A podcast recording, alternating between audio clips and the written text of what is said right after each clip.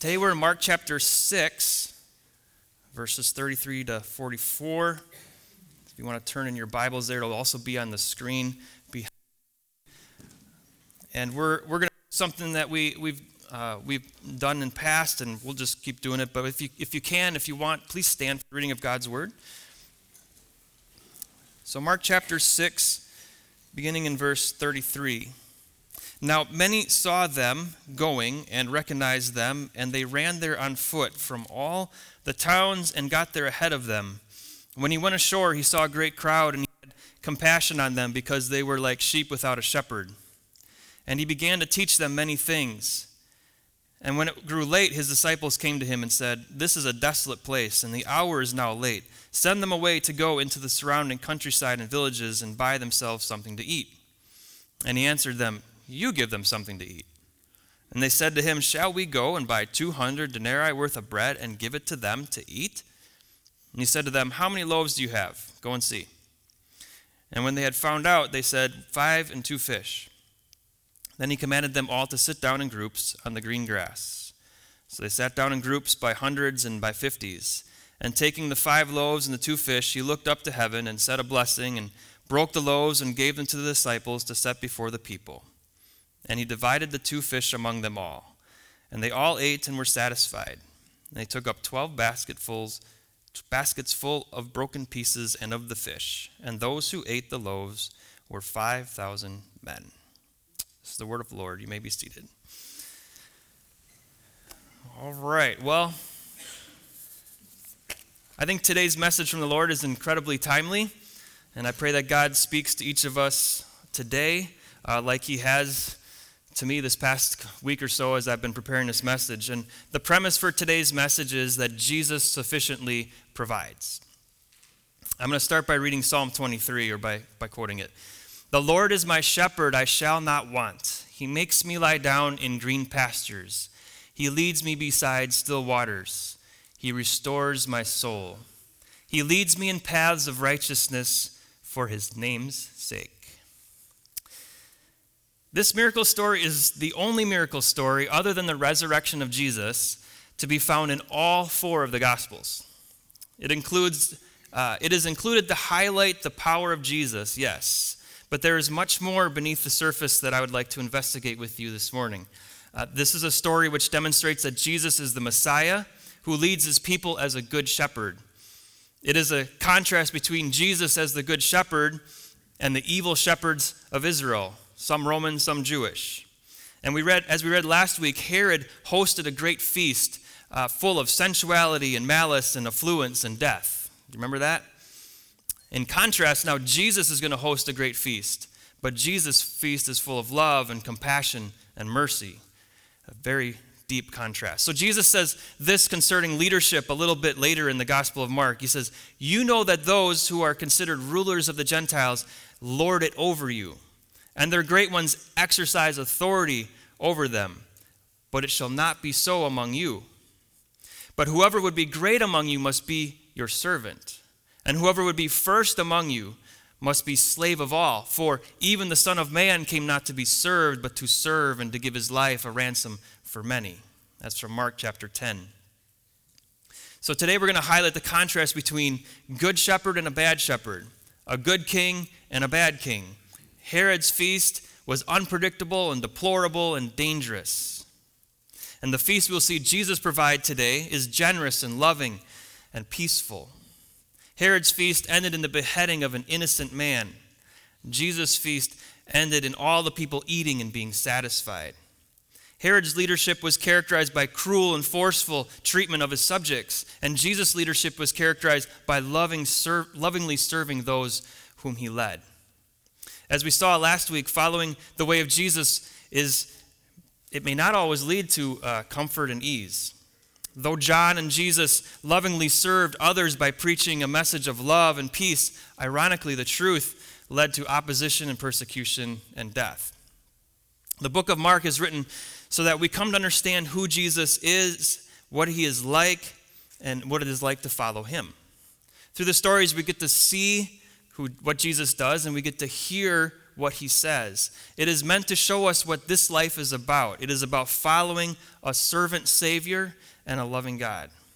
We receive forgiveness and grace that is offered to us freely by him, and then we tell all the world that what he has done for us and how he has shown great mercy upon us. Where we get mixed up in this, and I see it all the time, is that we compartmentalize Jesus to our religious life and our good deeds. But then work and play and politics and survival and entertainment, they all have their own compartments, and actually, in each compartment has its own leader. In work and play, we follow the advice of the experts. We do whatever they tell us to do in that spot. In politics, we have our, politi- our politician of choice and the one who stands for truth and justice, according to us. And we follow whatever they have to say in their promises regarding what, what's going to happen in the future, how they're going to how they're going to solve the world's problems. And in entertainment, we allow perverse voices to speak into our lives. It seems radical to consider that we would follow one voice one man, one leader, one shepherd in all areas of our life. In fact, it sometimes seems contra- uh, constricting or unwise or even naive. But this is what Jesus demands that He alone has our allegiance, that His voice is the one voice that we hear and we follow. And why could He demand such a thing? Well, because He's God. And he proved it through all these miraculous things that he did and the gracious way in which he did all these miraculous things. And that's why this story is so important, so uh, applicable for today. So back to verse 32 and 33 in our, in our passage for today. We see that Jesus had called his disciples away to a desolate place for a little bit so that they could rest for a while. And, and uh, they had no time to come and go, they had no leisure. And they went away in the boat to a desolate place. And then Many saw them going and recognized them, and they ran there on foot from all of the towns and got there ahead of them. All right? So we pick up the story there, and Jesus and his disciples got into a boat. They head to another shore of the lake, looking for a desolate place where they can rest. Instead, they can't seem to get away from the crowds. The crowds ran on foot from all around, and they got there ahead of the disciples. How discouraging that would have been. Here are the disciples, already tired and worn out. They had stories for Jesus and questions about what they'd experienced as they got sent out on their mission. They needed time to process with him. They needed time to grieve the death of John the Baptist because that's just when they heard about it. But they land in the midst of this huge crowd. And this is no small band of groupies either. The last verse in our passage says that it's 5,000 men, just men, not including women and children. Now, we've seen that number in Mark's gospel before, haven't we? You remember? 5,000 demons, a legion of demons in that one man. Remember the demoniac? So 5,000 men equals a, a, Roman legion. In John's account of this story, in the Gospel of John, chapter 6, uh, he sheds some light on the nature and the temperature of this crowd. They were not gathered to simply hear Jesus or to see more of his miracles. They had run there to this particular place in the wilderness away from the prying eye of the Roman soldiers to make Jesus their messianic king. We know this because John actually says it. In John chapter 6, verse 15, it says this Perceiving then that they were about to come and take him by force to make him king, Jesus withdrew again to the mountain by himself. So think about it. Jesus could heal the sick. Jesus could cast out a legion of demons. Jesus could calm a storm. Jesus could raise the dead. Jesus could provide food for an army in the middle of the wilderness. He could do it all.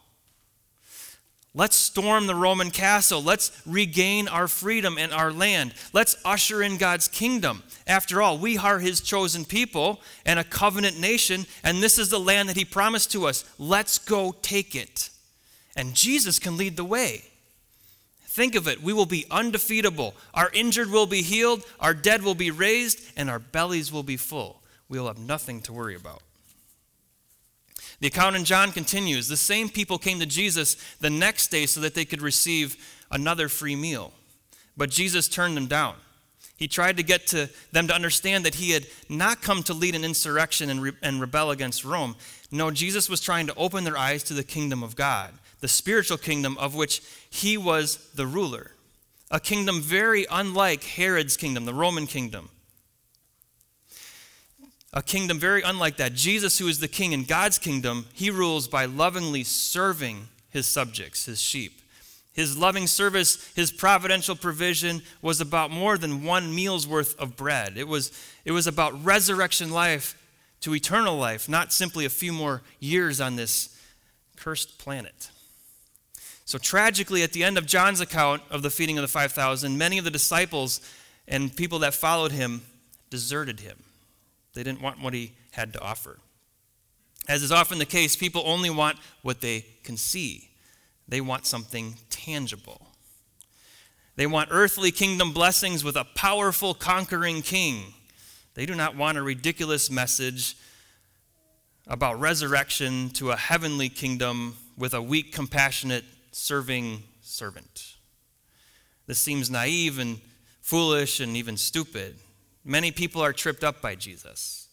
They stumble, just like his hometown, remember? But to those who believe, to the insiders, this is what Mark is saying, to those who are inside, the secret of the kingdom of God is revealed. What seems foolish is actually the wisdom of God. What seems weak is the power of God at work. What seems insignificant is the greatness of God. So please keep this in mind as we enter this familiar story. The story is so familiar. I mean, we've heard it over and over again. We often miss the potent message that delivers. So keep that in mind as we go forward. So here we go. In the Gospel of Mark, Mark gives us a peek into the compassionate heart of Jesus. But to fully understand Mark's imagery in this story, we're going to have to read a passage from the Old Testament. All right, so if you want to start turning there, turn to Ezekiel chapter 34. Ezekiel chapter 34. Not a very familiar passage to most, but it's a really good one. It sheds a lot of light on it. So Ephesians chapter, or sorry, Ezekiel chapter 34.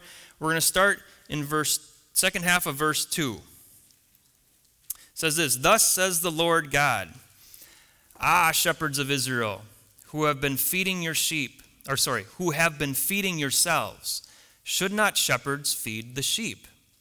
You eat the fat, you clothe yourselves with wool, you slaughter the fat ones, but you do not feed the sheep.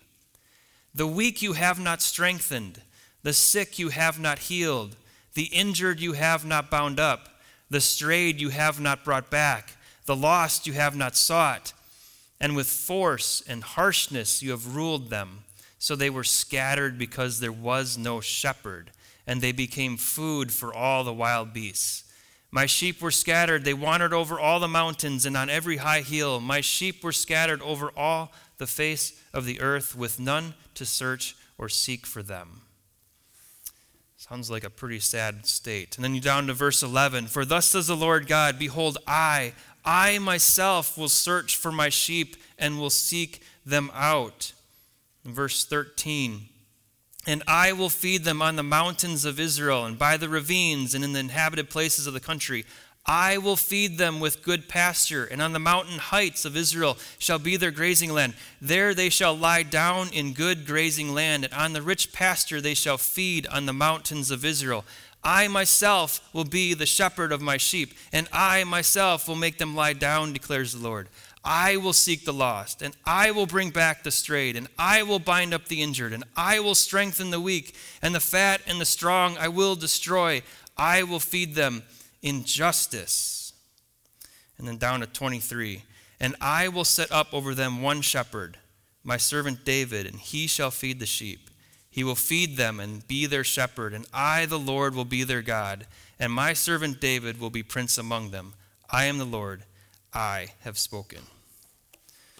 All right, let's recap what I just read. The leaders of Israel, the spiritual and political leaders, were perverse, inhumane, and cruel to God's people. The people suffered under the leadership of these bad shepherds. In response, God Himself declares that He will come and He will be the shepherd of His sheep.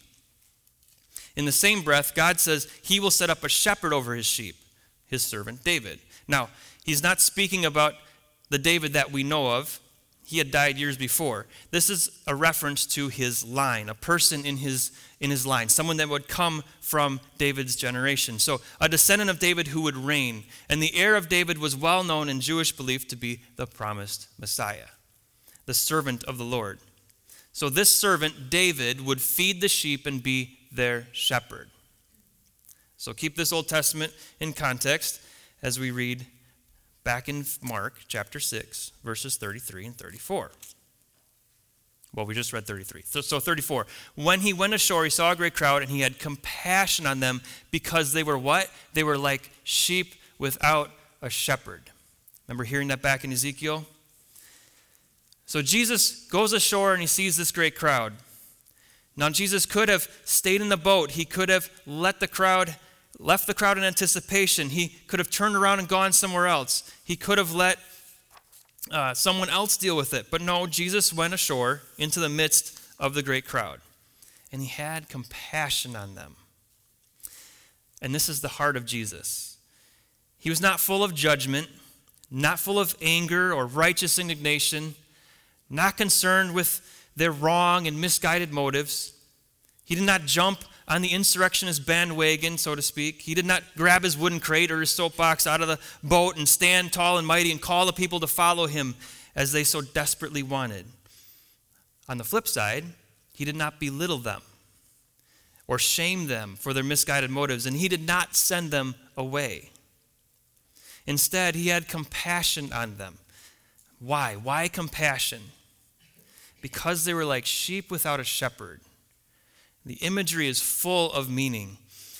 Humans are herd animals, if you haven't noticed that. Uh, in fact, the Bible likens us to sheep, which they're stupid and fearful and clumsy and weak and defenseless. It's not really a compliment. Um, sheep don't know what's good for them or what's bad for them. Uh, they they will eat what is poisonous, they will drink what is contaminated, they will fall over and not be able to get up. Sheep left to themselves make stupid, sinful, deadly, dumb decisions. This is true of us. We need a shepherd. And sheep will follow their shepherd, whoever that is. Where the shepherd goes, so go the sheep. What happens to the shepherd will happen to the sheep. If he's a good shepherd, the sheep will be well cared for. If he's a bad shepherd, the sheep will suffer. Israel's shepherds at Jesus' time, just like in the days of Ezekiel, were evil and they mistreated their sheep with cruelty. But more than that, the shepherds did not lead the sheep to spiritually feed upon God's word and worship God with their hearts, souls, and minds and strength. They led the people astray. They led the hearts of the people away from the good pasture of God's word and the refreshing water of his presence to the contaminated and polluted refuse of the world. As their sheep fell, they would feast upon them. We saw that in Herod's, Herod's uh, feast. Now, if you look around, the same thing happens today. Evil shepherds leading their own sheep to contaminated and poisonous food and water so they can prey and feast upon them when they're done. So, why didn't Jesus lead the insurrection? Why didn't he just wipe out all the evil shepherds right then and there? He could have. He could have taken this legion of men, a legion of men, 5,000 men were there, ready to go, and stormed the castle. He could have gotten rid of the evil shepherds once and for all. He could have fulfilled the prophecy of Ezekiel, right? I mean, that's, that's what I read. I'm sure that's what was in the minds of many of the crowds, too. This is why in John's account, the crowds were so disappointed in Jesus. But what does Jesus do? What is Jesus' response to seeing sheep without a shepherd? What is Jesus' response to seeing people who are being treated cruelly and harshly? He began to teach them many things. It says that in the end of verse 34. Look at that. He saw them like sheep without a shepherd, and he began to teach them many things. As a good shepherd, Jesus led them from focusing on earthly kingdoms from harmful and dangerous leaders, from poisonous and deceitful lies, out into a desolate place where he could feed them refreshing truth, point them to the spiritual kingdom, and minister to and heal them. It's just like Psalm 23. The Lord is my shepherd, I shall not want.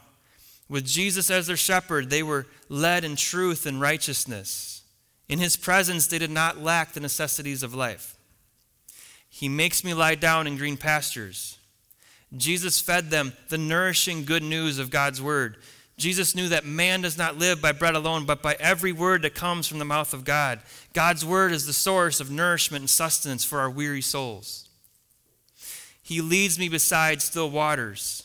Jesus led them to the fountain of truth. Jesus said to the woman at the well, Remember, whoever drinks of the water that I will give will never be thirsty again. The water I give him will become in him a spring of water welling up to eternal life. He restores my soul. Jesus' intention was to restore their souls, not restore their nationhood. Nations come and go, souls live forever. Jesus is the only shepherd who can restore the souls of men and women to their rightful state in harmony with their Creator, God. And He leads me in paths of righteousness. Jesus' mission was to lead them into paths of righteousness. Belief in Him meant forgiveness of sins and peace with God. Repentance and belief led to righteousness and life. Jesus knows what we really need. And what we as sheep really need is direction in life. Someone to tell us what is true, what is not, and for daily provision and eternal life. That's what we need. Thankfully, Jesus has the answer to all of our needs because he is the way.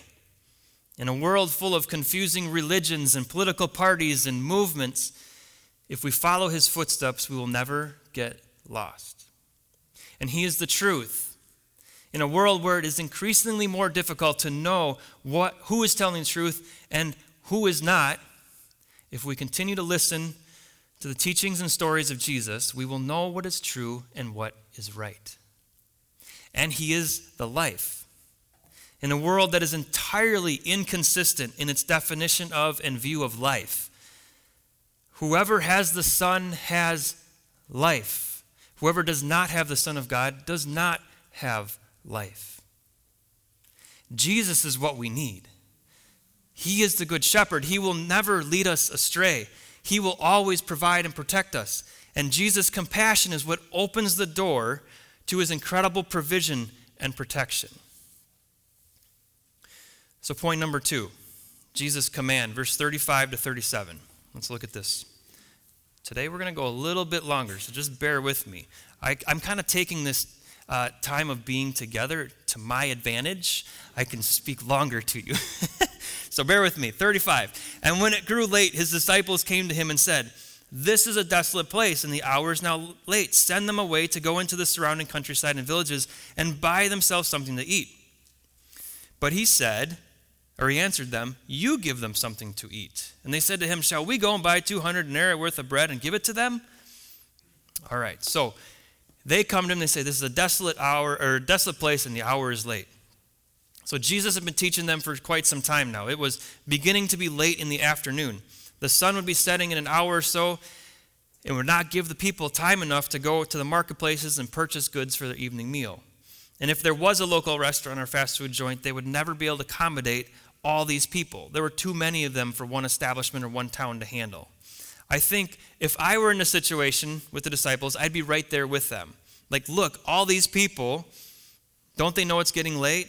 They have been out in the sun without food and water for hours now, and we're somewhat responsible for it because Jesus just won't stop preaching. You think I'm long winded? the elders haven't had to interrupt me and tell me that you're hungry yet. So, uh, Jesus, so the disciples are like, hey, you got to stop preaching and send them away, all right? So Jesus' answer, though, is very interesting. He says, You give them something to eat. I can imagine there was quite a bit of discussion right here, right? Can you imagine being there? There have to have been rolling of eyes, hands thrown in the air, groans and whispers. Can you believe this guy? Here he goes again. He's, he's got to be joking. Like, what are we supposed to do? Mark's gospel is one of the only is like the only gospel out of the four that seems to cast a negative light on the disciples all the time. You'll see it over and over again. They don't they're not pictured with this great like super spiritual people. They're just like me. And I'm thinking just like all of us. So their answer to Jesus command in Mark is a bit accusatory and incredulous and even derogatory like shall we go buy 200 denarii worth of bread and give it to them to eat? Like how are we going to do that and like look look look what you're asking us to do. So, what's happening here is the disciples want to send the people away, and Jesus wants them to feed them. Disciples are at a loss. Even if there was a town close enough and the town had enough bread to feed this legion of men, plus women and children on top of that, how would they purchase it all? They did not have enough money. They did not have enough time. They did not have a delivery service. They didn't have a plan. But they were looking at what they didn't have. And they did not consider what they did have. They did not consider using the power and authority that Jesus had given them, and it was readily at their disposal. Remember, they had just gotten back from casting out demons and healing people. They had the capacity to do it. And I think Jesus wanted his disciples to take the lead on this. They had just returned from doing miracles, and now he wanted them in faith to work this out. He was giving them a chance to be the miracle workers. And at the same time, Jesus knew that they weren't going to take the bait. So this becomes an incredible object lesson for them and us as Jesus demonstrates the nature of his provision. And this is our last point today. See, we're getting to the last point. Jesus' provision, verse 38 to 44. Let's read it. And he said to them, How many loaves do you have here? Go and see. And when they had found out, they said, Five and two fish. Then he commanded them all to sit in groups on the green grass. So they sat down in groups by hundreds and by fifties, and taking the five loaves and the two fish, he looked up to heaven and said a blessing, and broke the loaves, and gave them to the disciples to set before the people. And he divided the two fish among them all, and they all ate and were satisfied. And they took up twelve basketfuls, baskets full of broken pieces and of the fish. And those who ate of the loaves were 5,000 men. Okay, a few thoughts related to Jesus' provision. He did what others refused to do. He served the people instead of using the people. Back in Ezekiel, verses 14 and 15, Ezekiel 34, it said this he says, I will feed them with good pasture, and on the mountain heights of Israel will be their grazing land. They will lie down in good grazing land, and on the rich pasture they shall feed. On the mountains, I myself will be the shepherd of my people. I myself will make them lie down, declares the Lord God. I will seek the lost. And it goes on. Jesus fulfilled the prophecy of being the good shepherd. He fed them spiritually and physically. And he healed them and he bound up the wounded. He, he healed those who were hurt. He had compassion on the masses. He loved the ones the other leaders did not.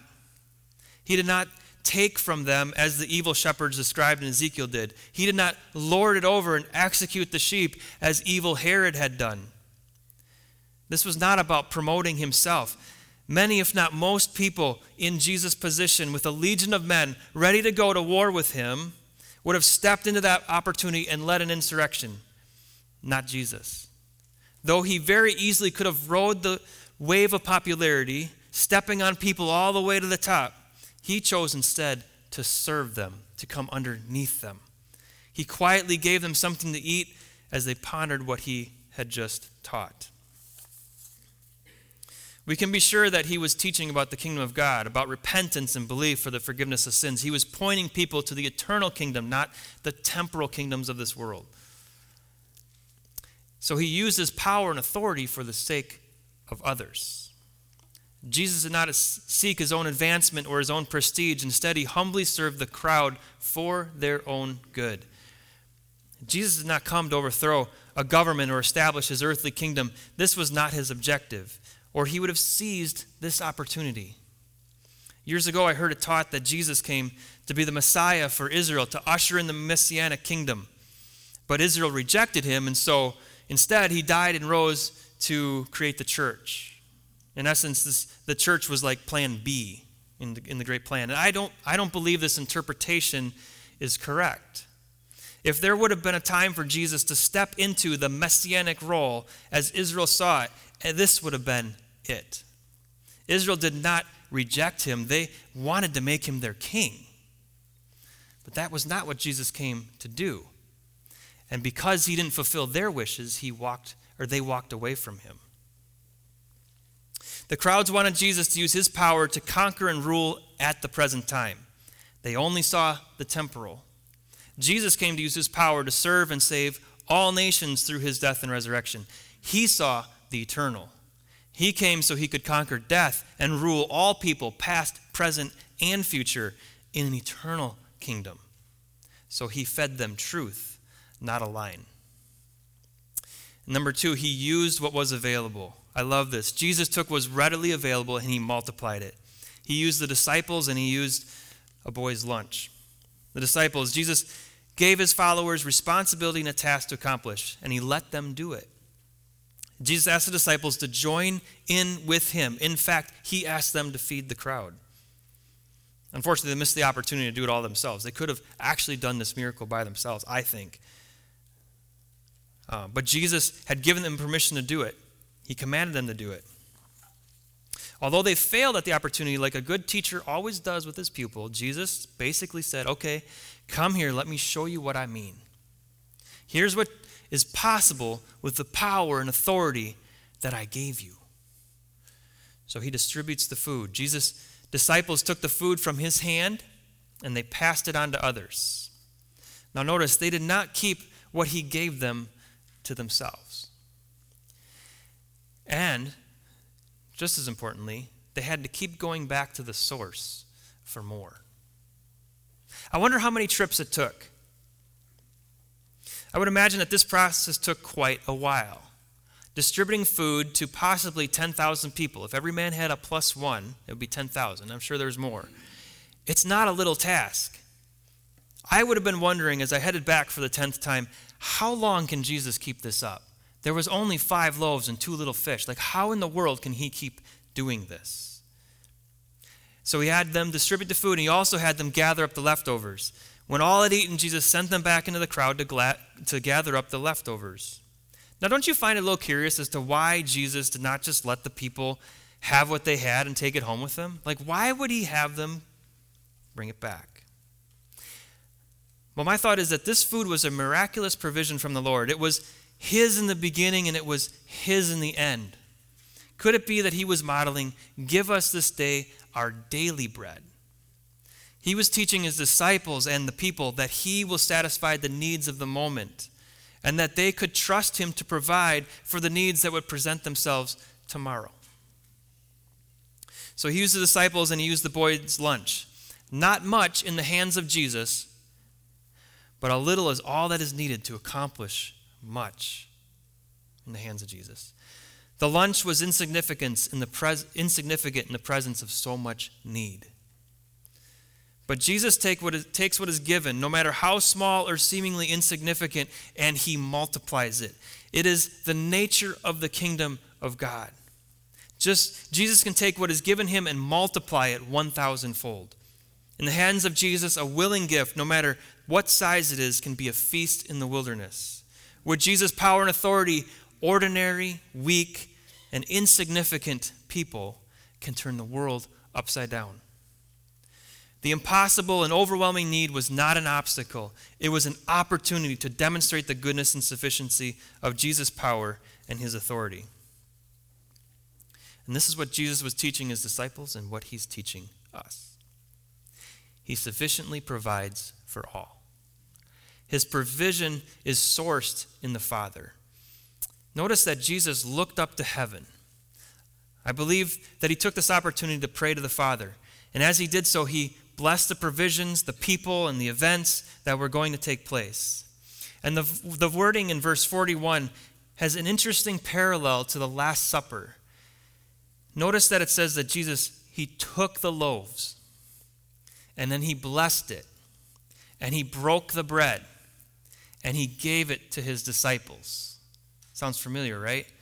It is believed by some that Mark worded this story in this way so as to foreshadow Jesus doing the Lord's Supper at the end. A picture, so to speak, of Jesus providing for all.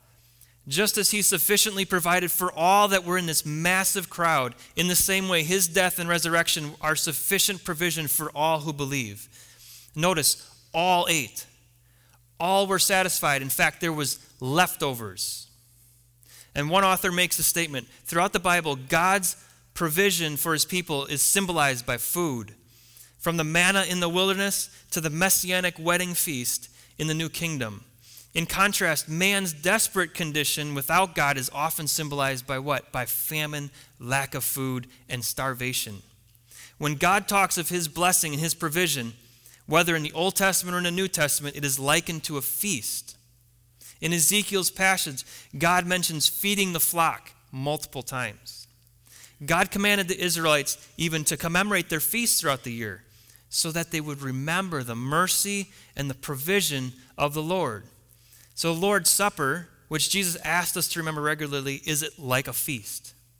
We are to remember the mercy and provision of God for us through the sacrifice of Jesus, and this passage foreshadows that. All right, let's wrap this up. What can we learn from Jesus' compassion, his command, and his provision? Let's connect the dots. Here it is Jesus is the fulfillment of God's plan in Ezekiel. Jesus is the perfect leader and the perfect shepherd. Jesus is the great provider. Jesus' work is all sufficient. Jesus is the one leader that we should follow in life. All right, so some of you might be saying, okay, we've heard this before. Like every week, you keep telling us that Jesus is the one to follow, right? Why do you keep pointing us to Jesus? Why does the application for each message the past few weeks seem to be don't fear, only believe in Jesus? Well, it's a good question. It's okay. You can start to get sick of it. Um, here's the deal what you believe is what you become. What you believe is what you become. You are what you eat, so to speak. My father has a quote in his email signature from Ralph Waldo Emerson says this, "That which dominates our imaginations and our thoughts will determine our lives and our character." Therefore, it behooves us to be careful what we worship, for what we are worshiping, we are becoming. Why fill your heads with the truth about Jesus each week instead of a list of do's and don'ts? Why constantly point you to Jesus as the all sufficient answer to everything in life? Why focus all your thoughts and hopes on Jesus? Why ask you to come to this quote unquote desolate place every week to rest for a while, as Jesus asked his disciples to do?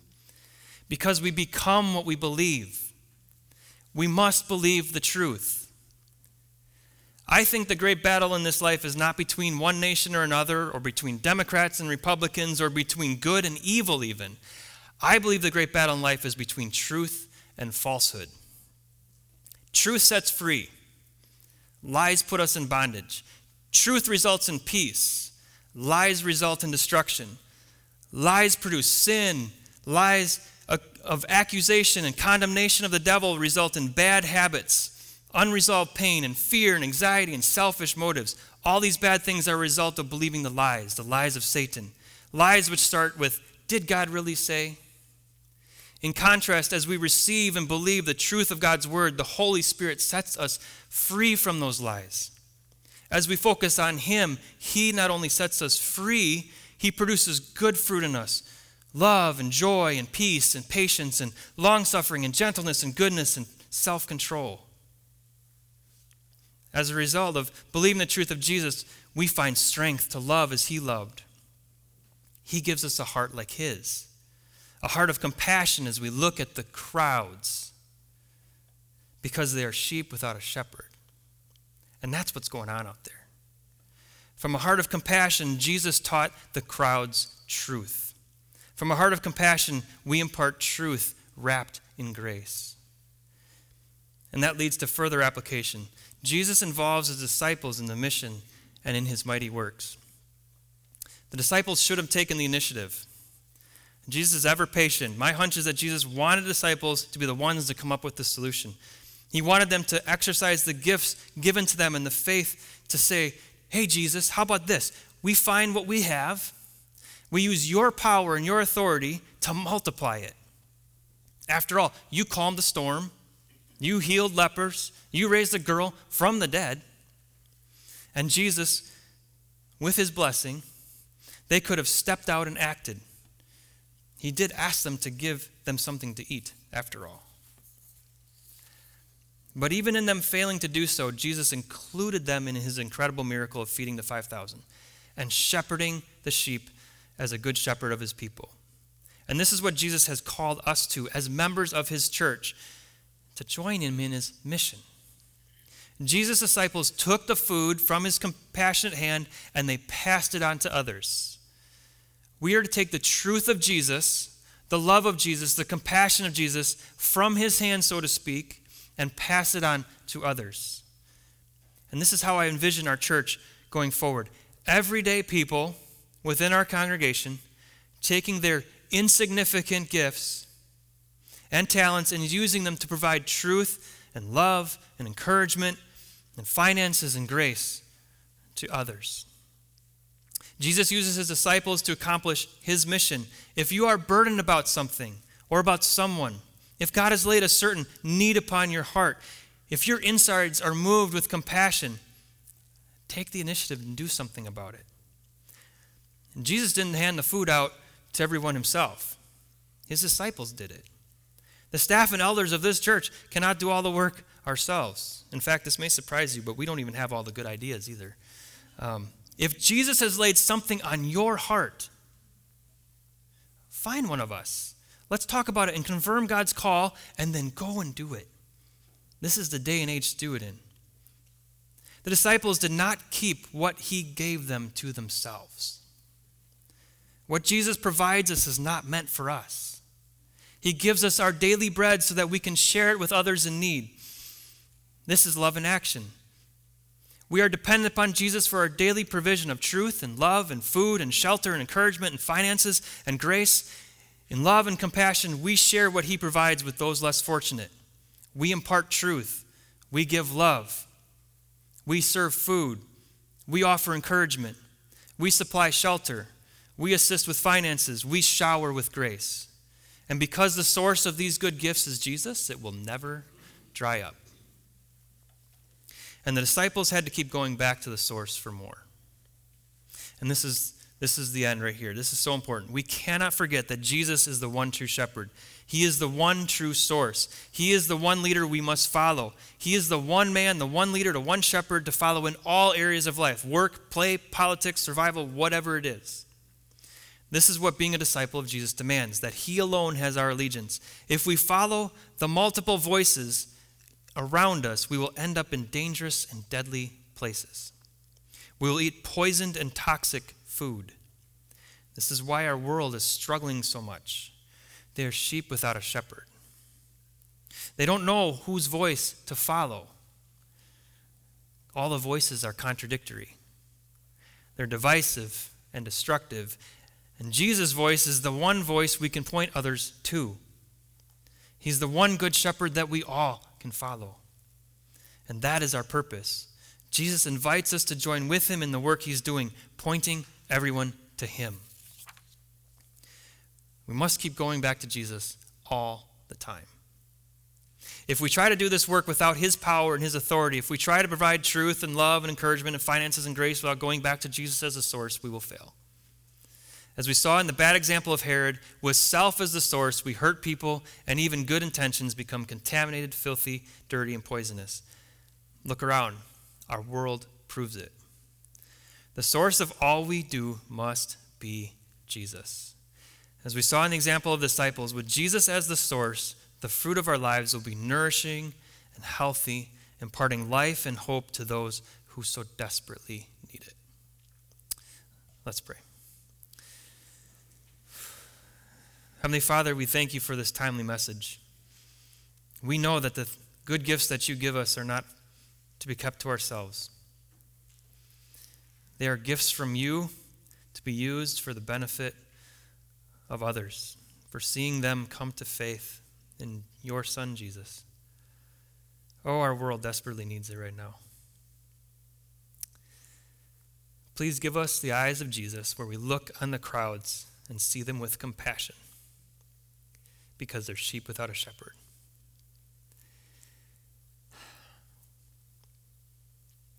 And Father, use us. Help us come to you, take the food and the, the good things, the truth that you have given to us, and may we go forth and may we share it with those who desperately need it, to those who are starving for the truth. So guide our steps, protect us, provide for us, Minister to our hearts. I just thank you for this body. I thank you for my brothers and sisters who are faithful to you, who love you. God, may we go forth in your power and in your authority. May you use this little bunch, this small ragtag group of believers who just love you. May you do mighty things through us. In the powerful name of Jesus, we pray. Amen. All right, why don't you stand for this benediction?